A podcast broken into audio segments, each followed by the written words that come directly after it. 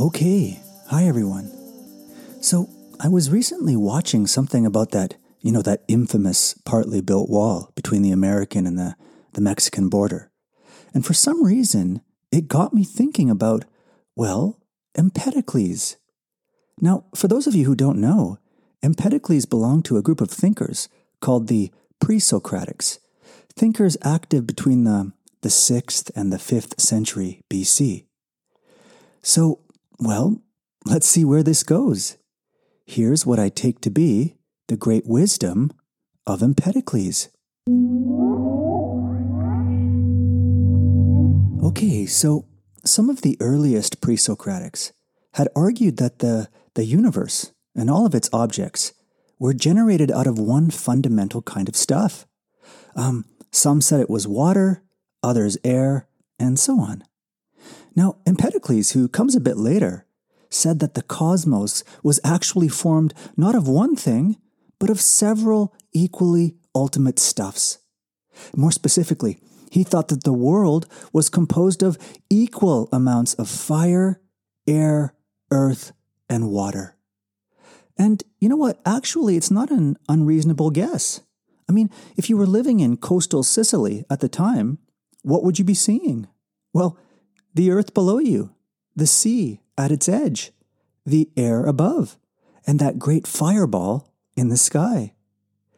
Anyway, so those were the basic cosmic constituents for him.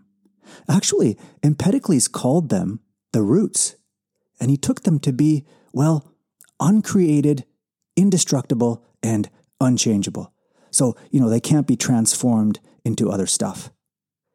Now, you might be thinking, if that's all that exists, these four things, then how do we explain all the diversity of objects in the world around us and all the changes that we see? Well, Empedocles has an answer. It's true that only the roots are real, but they do mix together, he says. And when this happens, well, that's how we get particular mixtures like gold and particular objects like dogs. And actually, Empedocles got even more specific in his explanation here. He said that what accounts for the dissimilarity between the various objects that we see is that they have differing proportions of the four basic roots. So, for example, a bone is what it is and not something else because it's made up precisely of four parts fire, two parts water, and two parts earth. Now, this is pretty amazing, isn't it? I mean, he's not far from modern chemistry here, which says that, for example, water is two atoms of hydrogen and one atom of oxygen. Okay, so far I've just been sort of setting the table, but now I want to get to the main course, the, the really cool stuff. So, the other question we got to ask is what exactly is responsible for the mixing and the separating of these four basic roots? I mean, Empedocles thought that the, the basic material stuff itself was completely inert, incapable of moving itself. So again, what makes the, the material world move around the way it does? What makes it mix and separate? Well, it turns out that this is actually the work of two forces or powers, namely love and hate. So, what do they do? How does this work exactly? Well, it turns out that love is what mixes all four roots, you know, air, fire, earth, and water together, while hate keeps them apart.